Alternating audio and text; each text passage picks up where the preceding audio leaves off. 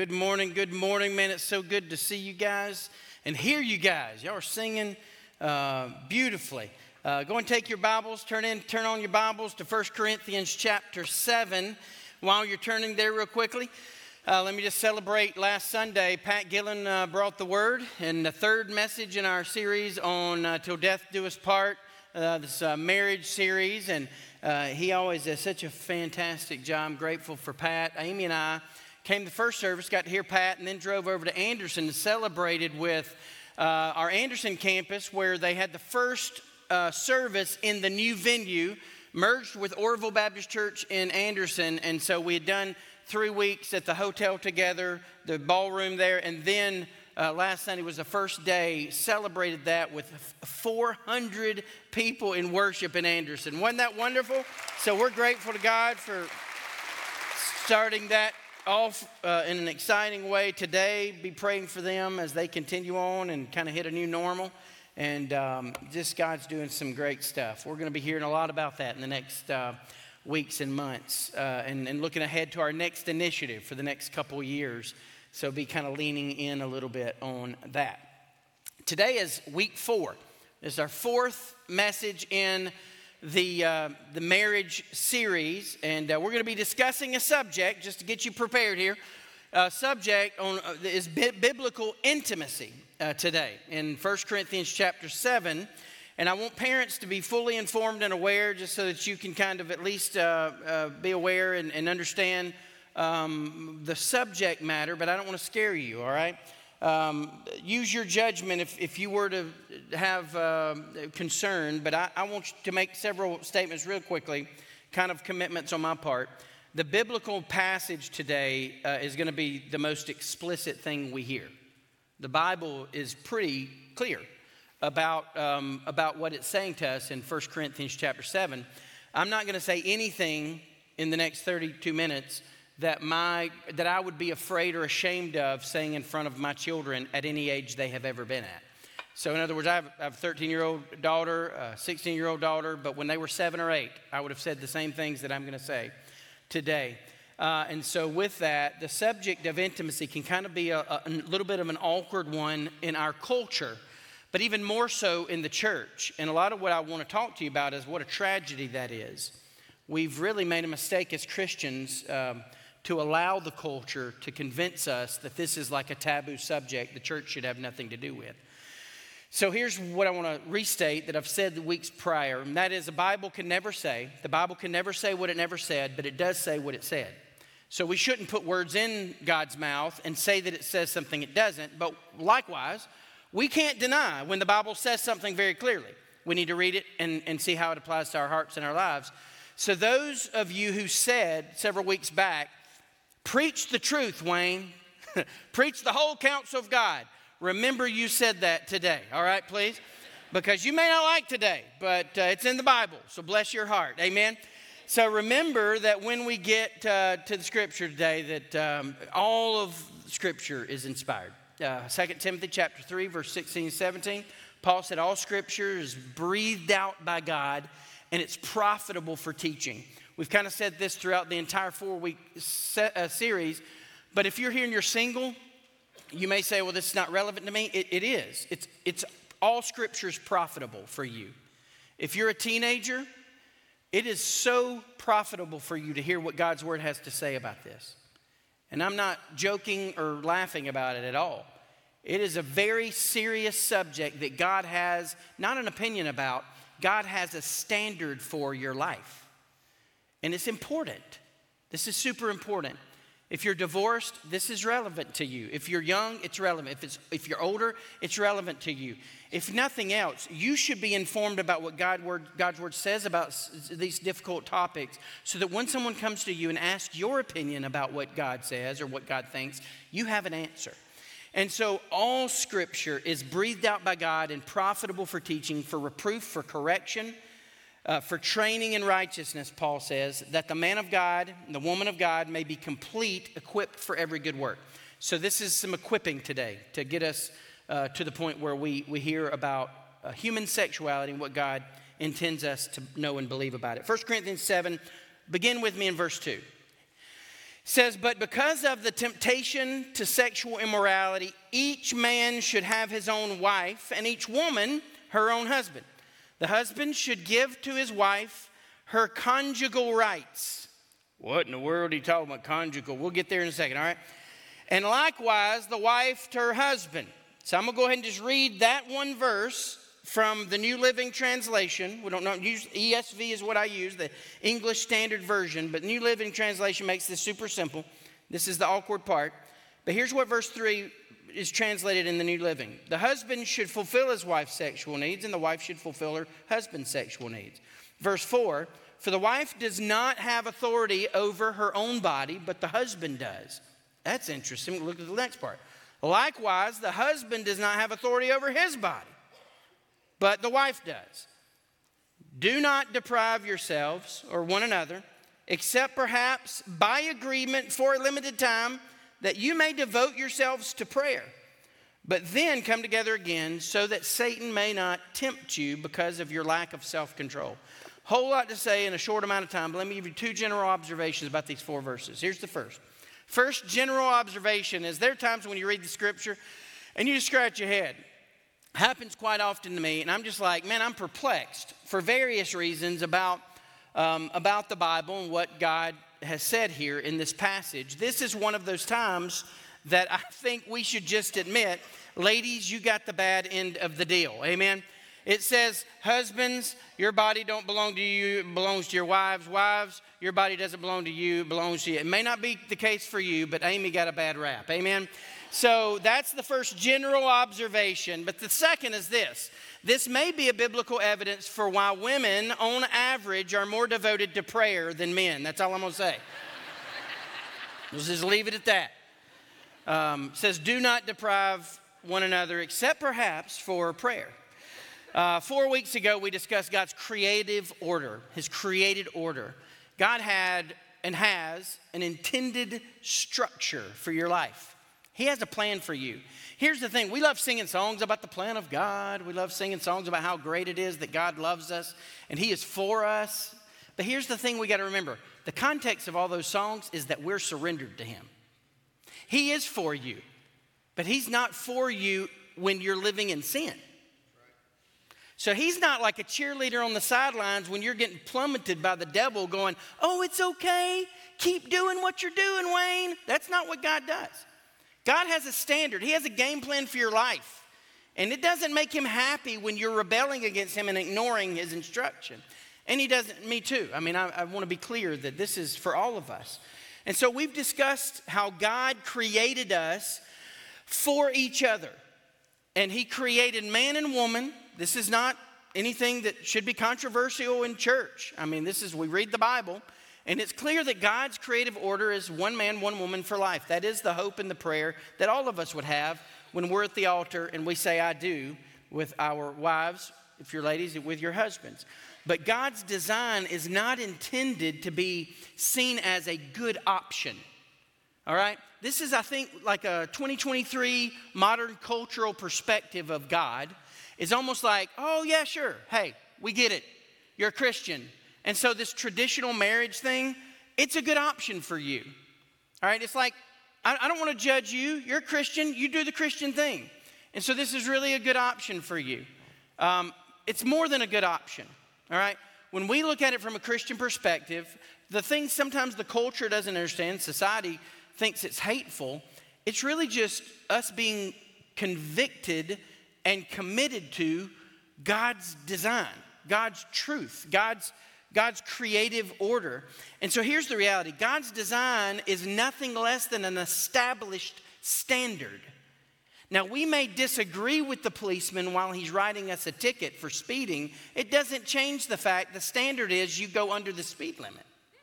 It doesn't change the standard. That may hit, did that hit home close to home for somebody? Y'all get a ticket yesterday? I'm sorry. But it doesn't change the standard. It doesn't change that that's the law. That's the standard the authorities have, have established. And in our lives, there's no denying God is our authority. We don't set the speed limit. And so, with that, it's super important. Those are our foundational ideas that get us to three points of clarity that we're going to talk about today related to God's design, in particular, in the conversation of human sexuality. Here's the first one. The first one is, and this is super important. I encourage you to take notes because I think this is simple, but it's super important and it applies in a lot of areas of our life, not just in the areas of intimacy. It really is applicable in a lot of different parts of our, our Christian walk. So here's the first one God's design uh, is for sex to be in marriage. In other words, God designed sex for, specifically for, marriage. Now, here's what that means any context in which sex is outside of marriage is not God's will for you. I know we've talked about this week one of week four, week one of the four week series. We talked about some of these issues, but I think we need to end where we started, and some of us needed to hear things twice, I'm sure. But intimacy is a gift from God. We shouldn't feel weird about it, it should not be awkward. You may say, Well, Wayne, are you feeling awkward? Certainly. I always do when it's stuff that you would feel awkward about. It's worse for me than it is for you, I promise. But intimacy is a gift from God. When God created uh, the heavens and the earth and created man and woman, He literally said at the end of the sixth day, It's a very good creation. This is very good. And so, intimacy is not a bad thing, it is a great thing. But here's the crazy thing intimacy, though, is a gift from God. We have made it bad. We have, as sinful human beings, made sex and the conversation of it a bad thing. The culture has hijacked intimacy and made everyone think purely in sinful terms. So that oftentimes, when the subject is brought up, we immediately get embarrassed and shame comes to our heart and our minds, just like it did Adam and Eve's. When God was coming to confront them on their sin, they had covered themselves up. Why? Because they were ashamed for the first time. And, and so this is in the same way. The subject itself is not a bad subject, and it's not a subject we should avoid in church. The reason we have cultural confusion is because Christians have avoided difficult subjects like this. So when we don't talk about them in church, our kids don't hear a biblical worldview in relationship to human sexuality, and they go to school and they hear a teacher or another student say something, it confuses them because they've never actually heard the truth about it. And they don't know what God says about it. All they know is that somebody may make some general statement that sounds ugly, but they've never really heard why and how the Bible talks about it. So, so today I hope we bring a little bit of clarity. The culture has hijacked intimacy, the subject of intimacy, and made everything uh, that we talk about in relationship to it go through the filter of only sinful terms. So even TV for years kind of spoke in code words. I, I, was raised, even though, I mean, it was after the 60s and 70s. I was born in, in, early 70s. And, and so during that time, I know, you know, the world went crazy for a little while. And then it went overly, it swung back the other way, super conservative. Well, during my childhood, I mean, it was like you, you use code words for stuff. Like, do you, you ever seen the newlywed game? I don't mean like the new version. I don't know what the newer version's like, but like old version of the newlywed game, there'd be like there'd be like these couples getting in a booth and and uh, and they would quiz them, ask them questions. If you have no idea what the newlywed game is, you're under 40. Amen. All right. So I'm sorry, but work with me here. Work with. So they would interview these couples and ask them really embarrassing questions, and it was really funny. Anyway. So they used code words, and the code words they would use for intimacy was one of them in particular. I remember was whoopee, which is weird. I mean, that's a weird word, but that's what they they would. So they asked a question, they used the code word whoopee, and everybody would know what they were talking about. You know, um, and so the reason that's relevant for what I want to tell you is my mom and dad went on a cruise recently. My dad is 80 years old. My mom's 78. My dad's been a pastor all my life. He, so I was born the son of a Southern Baptist pastor. He's pastored for over 50 years. My, my mom is literally the epitome of like modesty and like a, a lady, a Christian lady, pastor's wife. And, and so, with all that, understand the context. They get chosen on this cruise to be in the newlywed game. so, you've been on a cruise. I'm see, I see what's happening here. All right. So they get on the stage, and, uh, and, and my mom's probably just a little overwhelmed by the moment. Like, if I called you up here, I could say like several things, and you probably wouldn't even hear what I say because you're just like, oh, all the people. So my mom just probably just blanked out. I'm not sure she wasn't listening while the MC explained that the code word for whoopee was ice cream.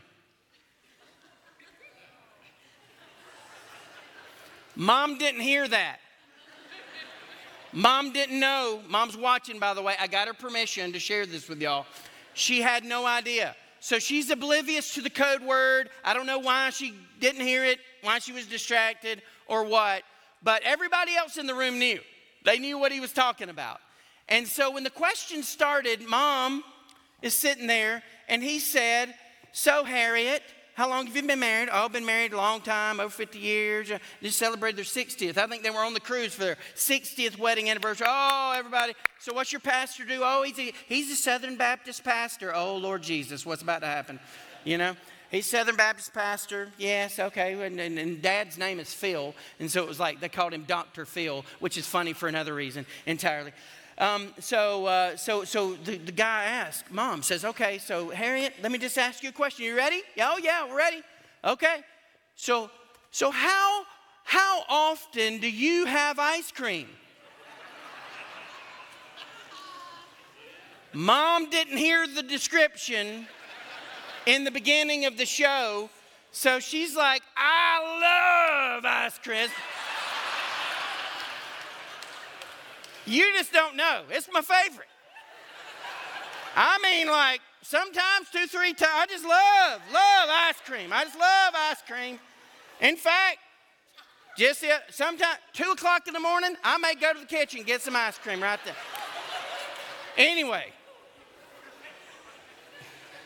my sisters were literally in the floor dying, rolling around, and I wasn't there, thank God. But anyway, so confusion on the cruise ship was, was very clear. A lot of confusion, relationship. My mom did not mean any of that.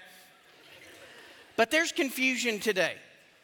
The world, the world's understanding of intimacy is all messed up. Let me just say it like this. It's upside down, man. It's so twisted. And if if you if you are in your 20s, if you're a teenager, I want you to hear this, man. You don't need to learn about all of that from people who don't know and love Jesus. What you know and, and learn about that, what God's word, what your mom and dad tell you, you may think right now is just crazy. I don't want to have that conversation. Oh, my word, I was just the last person. I, you need to, that's your priority in life is to follow God's will for your life. So don't listen to what your friends are saying about it. Don't listen to what some ungodly person who does not love Jesus or, or anything else. You need to trust the Word of God and, and godly people who love you and want God's best for your life. And so, with all of that, the confusion is, is everywhere. The world's understanding is just backwards. Marriage all goes back to God's creative order. All of it goes back to God's creative order. God has a plan, and any variation from that plan, I'm going to say the word, listen, is sin. Any variation from the plan of God for your life is sin. The same is true in my life. When I fail God, when I fail to follow the path that God has for me in the creative order of my life, I am guilty of sin. Doesn't matter if that's anger, pride, whatever it is. And so, with that, I have to understand this is a relevant subject in relationship to that, and not one we should avoid, but one we should really consider today. So, with that, there are two applications that are super unpopular in our culture that I'm going to go ahead and make clear again today. Number one, Sex before marriage is sin. Period. Oh, Wayne, what about? Nope, it's sin. Well, what about in this case? Yes, it's sin. Any, any example of sexual relationship outside of marriage, it's not pleasing to God. It's not within the creative order that God has intended, and it's getting things out of order. And there's good reason, I'll share with you statistically, why it's just completely unwise and foolish for you to think otherwise.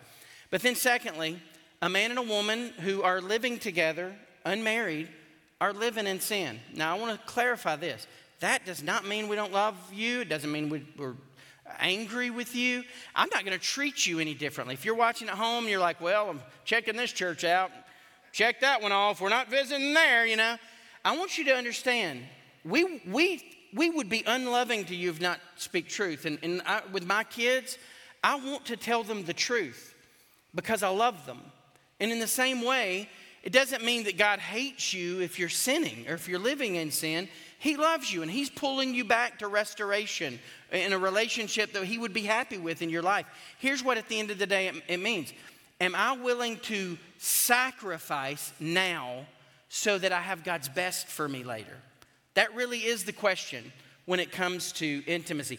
Jonathan uh, uh, shared these statistics recently. In fact, uh, I believe Brother Chad, who gave me this yesterday, uh, texted me. I want to share these. These are really helpful.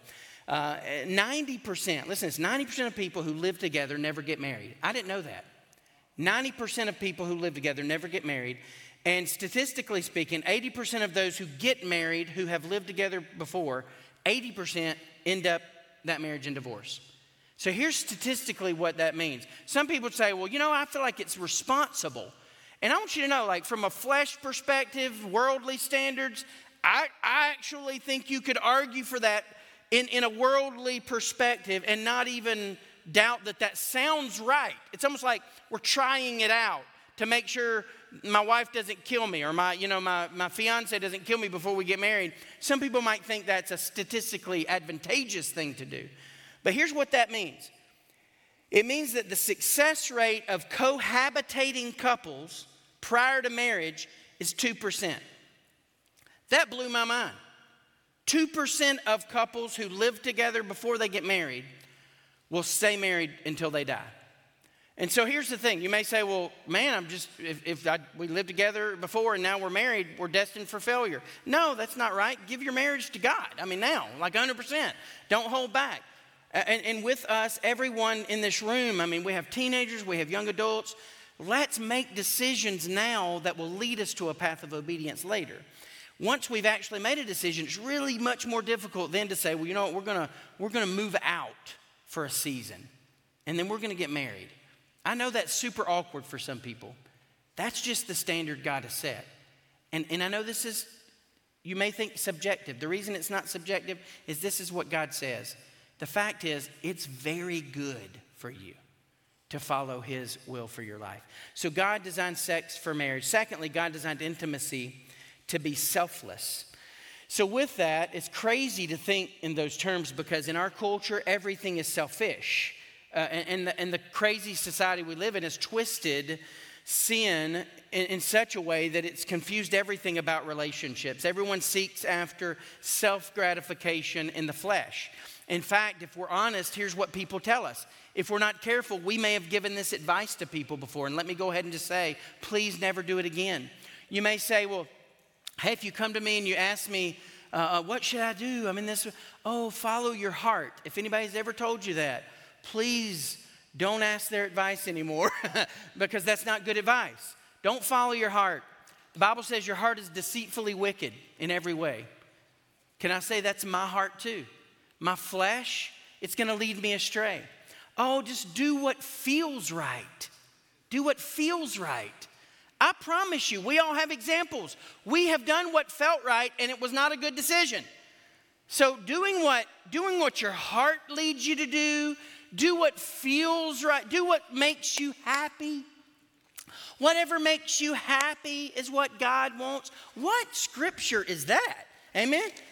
The Bible never says, "Oh, just make decisions that make you happy." That's not Bible. And so Christians have twisted the love of God. And, and honestly, it's easy to understand why because parental culture in our society has actually went that direction too. So now parents think to be a loving parent, you have to let the kids walk all over you. that went over like a lead balloon. Amen. That's just true. Look, it's just true. We think, oh, I just love Jimmy, so since I love Jimmy, then I'm going to take up for him and tell that teacher she's crazy. You ever thought about Jimmy maybe the one that's in wrong? You know what I mean? Maybe the teacher's the responsible adult who's doing the right thing. See, our culture so bent, it's bent toward a selfish, you do what you feel, do what you, you feel is right, follow your heart. And we err on the side of love, and the definition of love is letting people do what they want to do. That's not a biblical definition of love at all. And so, with that, we do understand when we're approaching the conversation of anything related to Christianity, we approach it with selflessness. It's the only way we can do it biblically, is that I can't make decisions based on solely what's best for me, but what's best for the glory of God, what's going to bring glory to God in my life, and then also think about other people. Be selfless, not be selfish. Culture pushes us towards selfishness. We're encouraged to follow our hearts, do what feels right, and everyone just does what they think will make them happiest in the moment. The idea that sexual orientation or sexual identity, which are hot button issues that I know most, most people don't want to talk about, and, and they'd probably prefer, I hope not, but that many people would probably prefer the church not to speak to them. Here's the truth of the matter in the absence of truth, fallacy is believed to be right. So we've got to speak truth. Now, we don't want to speak truth in an angry way. And so we're, we're going to be responsible to balance John 1.14, grace and truth. And so with this, we see sexual orientation, sexual identity, all of those things. They're not just up in the air for subjective, self-centered um, uh, uh opinion. That's, I don't have the right. I don't have the right to make that subjective call. This entire logic opposes the belief that God has a creative order, that there is a sovereign God who's the boss. There's a sovereign God who has a plan for you, a plan for me. And so a self centered worldview has no room for a sovereign God with a standard of any kind. So here's the key a self centered worldview is incompatible with a, self, a, a life surrendered to follow Jesus. So we can say all day long, listen, uh, oh, Christ be magnified, right?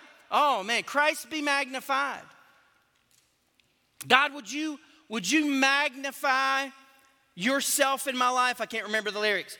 On the altar of my life, I typed that just saying it because we're singing. I'm sitting there going, oh, Christ be magnified on the altar of my life. Why are we talking about an altar? Because following Jesus means you're sacrificing. you can't follow Jesus and worship you. I can't. I can't be a faithful Christ follower and do what feels right. I hope you understand what I'm saying. This is so simple. This is like the simplest message ever. I can't surrender to Jesus and surrender to me too. I've got to choose which God I'm serving. I got to choose who's sitting on the throne of my life. Am I going to surrender myself and selflessness in the area of every part of my life, including intimacy? Or, or am I going to serve myself? Philippians 2 3, here's what, here's what Paul says Do nothing from selfish ambition or conceit. Do nothing from a selfish perspective, but in humility count other people more significant than you. And if, if other people generally is applicable, then most certainly your spouse. Count your spouse more significant than you. Count your children more significant than you. Let each of you look not only for his own interest, but also to the interest of others. Have this mind, have this mind among yourselves, which is also in Christ Jesus. Think like Jesus. What, how was Jesus selfless? He literally died on a cross for you. He gave his life.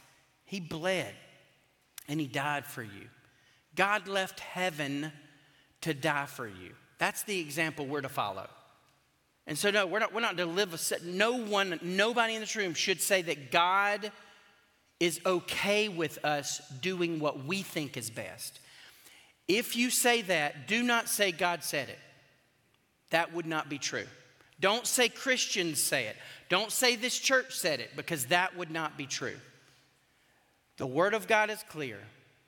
When we come to Christ, Dietrich Bonhoeffer said, He bids a man come and die. When you came to Jesus, you died to yourself. It's why you had to be born again. And here's the weird thing that's really difficult for us to grasp. When we were born, this is like the creative inheritance, all right? We inherited our flesh nature from Adam. So, the sinful nature, the Bible says, we're not sinners because we sin, we sin because we're sinners. So I don't even argue with people when they say, well, I identify or whatever. Like my identity is this or that. It's just who I am. You know what? We were all born sinners. Me too. We were all born bent against God. Our identity, because of Adam and Eve's sin in the garden, it was sin. And so our sin nature is who we were. Here's the fact though when we come to Christ, we literally died with Jesus on the cross. When we, eh, that's what salvation is. It's literally like saying, God, your work on the cross was enough. So I can say, thanks be to God, I am living in freedom, like we sung a moment ago. Not a freedom to sin, a freedom from sin. So, so now I don't ha- I'm not bound to the sin nature that I was born with. I have been born again. And the born again nature is not one of the flesh, but the spirit. Galatians 5 talks about walking in the spirit you will not fulfill the lust of the flesh. So see, there's no in between. It's really, it's, it's so simple. Oh, Wayne, I'm a Christian. I'm a Christian. I just, but nothing really changed when I came to Jesus. What, how are you a Christian then? Because literally, when you come to Christ, everything changes. You're dead to your old man. Colossians, read the book of Colossians. It's all about dying to the old man and being raised to new life. So, literally, you are no longer bound to the flesh and the desires of the flesh. You've been delivered by the Spirit. Here's the problem we try to beat the flesh with our own ability, and we can't, we fail. So, uh, so many times when God really radically changed my life, I tried to quit things that I, habits I had formed during those years away from the Lord. And, and I remember so many times. I'll use one example that y'all be shocked. I know, because, but you know, I told you I used to be a redneck. Um, I used to dip Copenhagen. And, and for y'all, y'all may be like, well, I don't think dipping Copenhagen is bad. Well, bless your heart. All right, for me, it was bad. God convicted me of it. It was damaging my, my body and all this other stuff. And so I, I literally, I can't tell you how many cans of Copenhagen I slung out the window. I'm talking about I slung them out, man. I quit. I quit a thousand times. And I was trying personally to quit. But you know what? I was, trying to quit something in the flesh by the flesh. I could not do it. I could not do it. I'm talking about, this is just one of many things that God, I had to literally surrender to God. And so when, when I came to grips with it, I realized that I, God was teaching me, and I was, I was, like, I can't beat flesh with flesh. I've, I've got to, I've got to really give my heart and my life completely to surrender to the Spirit and allow the power of the Spirit to help me overcome the flesh. And that's really what I want to share with you closing because here's the third thing God designed sex for marriage, God designed intimacy for selflessness or to be selfless. But God designed marriage to fight temptation. It's like God actually gave you this vehicle to, to um, combat temptation.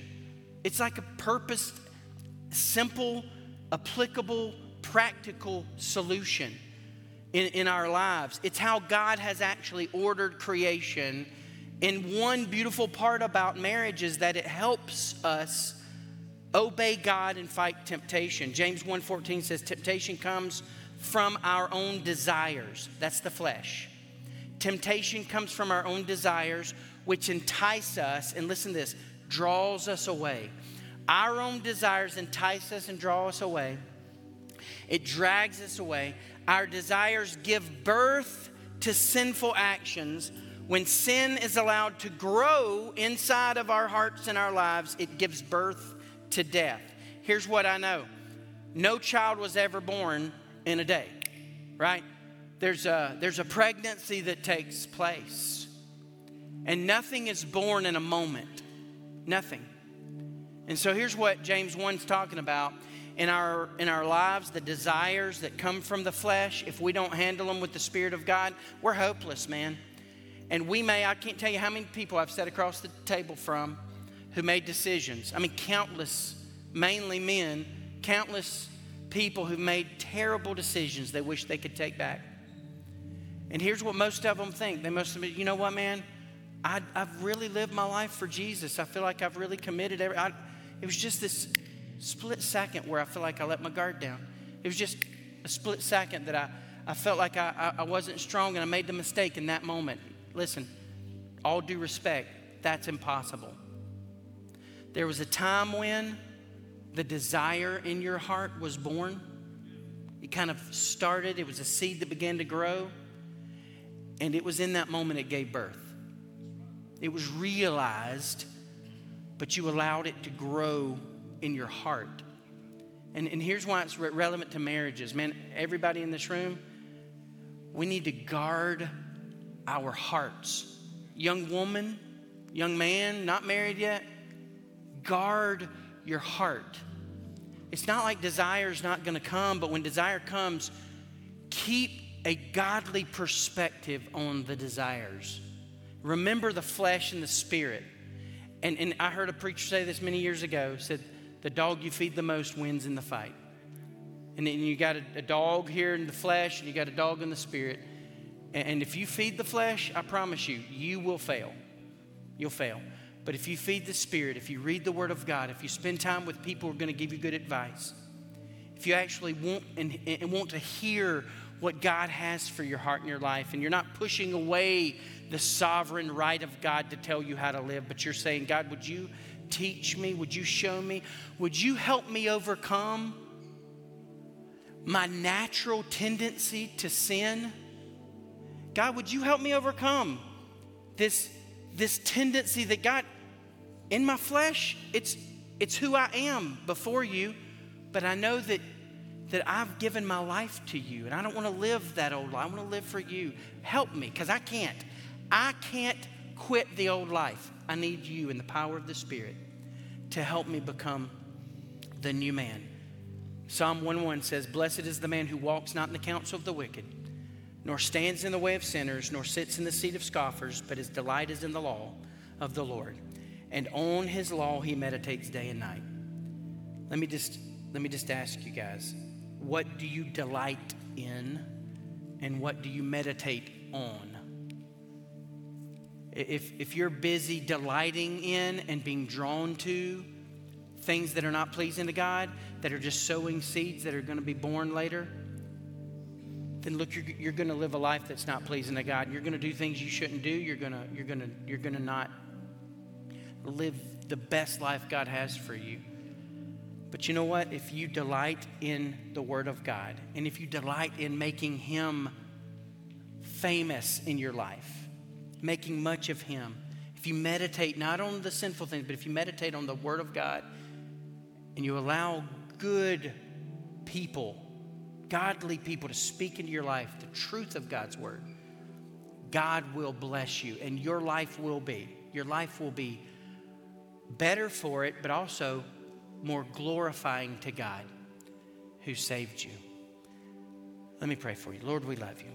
God, I thank you for your word. I know that it's so often it's, it's like it's difficult to even read the word because it's so clear. God, there's there's no room in um, in a conversation about your will for us in relationship to living selfless, selfless or selfish. God, you've called us, we know, you've called us to surrender. Would you help us do two things as we pray, Lord? God, give us the strength to surrender. I, am confident there are young men and women who need to make decisions, and maybe it feels awkward to them today, but they need to make commitments to really commit to you to keep themselves pure. God, they, they need to make that commitment to you, not to their mom and dad, not to their preacher for sure, but God, to, to you. God, would you help them have the strength to say, as much as depends on me, I'm going to stay pure till I'm married. I want to live for you. God, I want to bring honor and glory to you. And then there's couples in here that I know it's so easy to get distracted and sidetracked and selfish things. Lord, help us bring glory to you in our marriages and live for you every moment. Surrender completely. In the midst of confusion and chaos in the culture, help us live for you, God, we pray in Jesus' name. Amen. Would you stand with me?